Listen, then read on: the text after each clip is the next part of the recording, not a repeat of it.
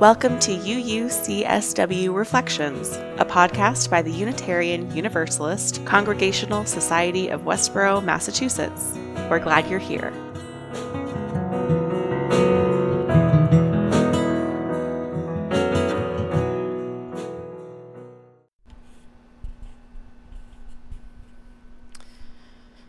In light of the Supreme Court's decision last Friday to overturn Roe v. Wade, we held a vigil at our church on Sunday evening. And so, in, in lieu of a true sermon, um, I'd like to share some of the things that I said and that I read during that service um, because I think it's important to include it in this podcast stream. Um, and so, this is a sort of collection of some of the things that I shared on Sunday evening. Um, it'll include a little bit of poetry um, and the statement from our Unitarian Universalist Association president about the decision. So here we go. We here at UUCSW don't normally do services now. We typically gather on Sunday mornings and oddly follow an academic calendar, so our church year ended two weeks ago. But the thing about religious community is that it is unbound. It cannot be contained, cannot be limited. And so we gather. We gather because that's what communities of care do. We show up. We turn on a dime and rise to meet the moment. We're here to remember our agility, our capacity to move and be moved. See, we will not be contained. And I think it's of the utmost importance that we own our religious traditions, speak them loudly and clearly, because the religious right has co opted the narrative, and we are here to make clear that there are other ways. It is a little told fact that before Roe v. Wade, it was ministers and rabbis, clergy people of all types who created an underground network to help people find safe abortion care. It's estimated that by 1973, some 1,400 clergy people across this country helped hundreds of thousands of people access safe abortion care. That is what it means to organize to ground ourselves in our faith and our communities and act with profound agility and endless power. See, we will not be contained. I want to share these words from the poet Lynn Ungar, who shared this after the overturning of Roe v. Wade on Friday. You are not wrong to be furious. You are not wrong to be scared. You are not wrong to wonder what we do today and tomorrow, and tomorrow you are not wrong to notice the brilliance of the sky. You are not wrong to think of your daughter. You are not wrong to imagine people you will never know. You are not wrong to think, this doesn't really affect me, and to know it really does. You are not wrong to look for pictures of puppies or kittens or flowers or trees. You are not wrong to try to massage the ache out of your own heart. You are not wrong to yell or cry or scream or hide under the covers in your bed. You are not wrong to turn to your neighbor and say, What do we do now? It's part of our practice as Unitarian Universalists to light a chalice when we gather for worship. It's the symbol of our tradition. And I know many of you are visiting from other traditions tonight, so I want to explain how this came into practice. I think it's an important story to remember right now. Before the 1960s, when we merged into one denomination, the Unitarians and the Universalists were two separate religious groups. And during World War II, a Unitarian minister named Reverend Joy was the head of the Unitarian Service Committee, which is sort of like our Red Cross. And Reverend Joy was stationed in Lisbon, Portugal, with the express purpose of helping people flee the Holocaust.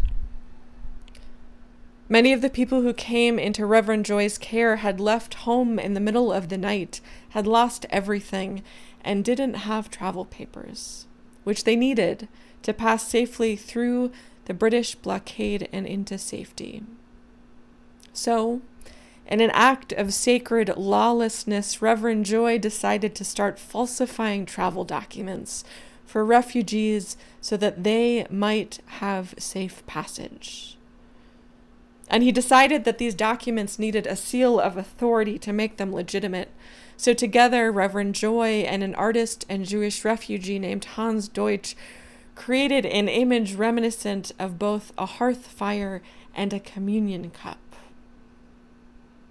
It started with a seal of authority, and it has become both the symbol of our religious tradition and of our commitment to justice, to creative resistance, to love of neighbor that knows no bounds.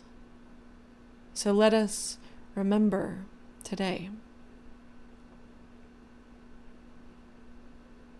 This is a statement from the Reverend Dr. Susan Frederick Gray, who's our Unitarian Universalist Association president. She released this after the decision on Friday. This decision manifests the worst fears of those of us who have been working for decades to protect and affirm reproductive rights. The Dobbs versus Jackson women's health decision does not alter Unitarian Universalists' commitment to reproductive justice. The overwhelming majority of UUs support keeping abortion legal in all or most cases this is rooted in our principles and our core religious beliefs that affirm gender equity. It also reflects a moral commitment to the idea that reproductive care is health care and is essential to the well being of individuals and families. This anti choice decision by the Supreme Court infringes on our deeply held religious beliefs Access to abortion and the right to choose is an issue of gender equality, bodily autonomy, and religious liberty, all of which are long held Unitarian Universalist religious teachings. I fear this decision will justify efforts to further limit the rights of women, pregnant people, and other vulnerable people and communities.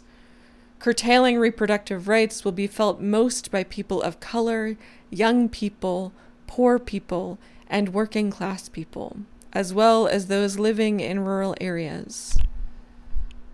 The rights of people in more vulnerable communities will only become more limited and diminish healthcare equity.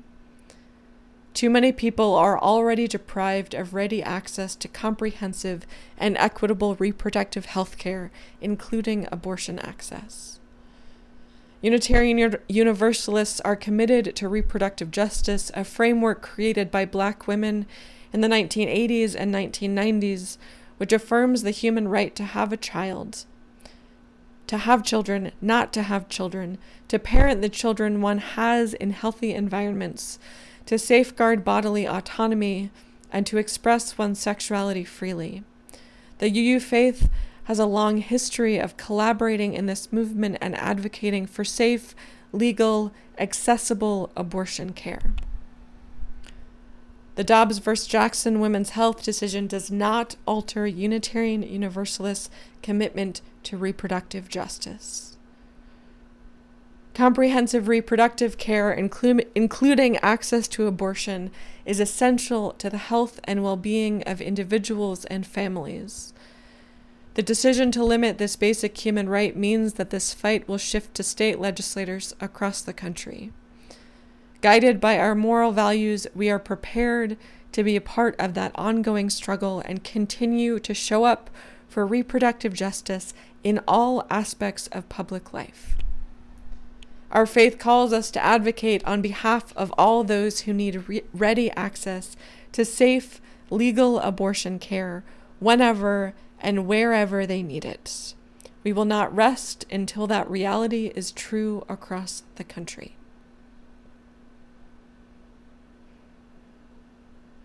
towards the end of our service, we took some time to do some power mapping and sharing and gathering ideas for ways to help um, and for actions that we can take. Some of those things included donating to abortion funds across the country, to signing signing up to um, volunteer for Planned Parenthood, um, teaching our whole lives classes so that we can help kids and young people understand their bodies and their sexuality. And I encourage you when you are feeling overwhelmed to look for things that you can do, even if they're small things. And we as a congregation are committed to continuing to find ways to help.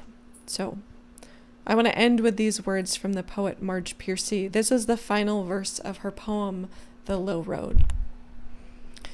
It goes on one at a time. It starts when you care to act. It starts when you do it again and they said no. It starts when you say we and you know who you mean. And each day you mean one more. So do not despair. These are trying times for sure.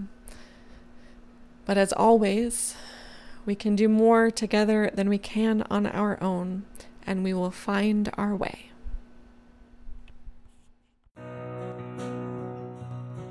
Thanks for listening. For more information about what's happening at UUCSW or for ways to get involved, visit us online at uucsw.org. All are welcome.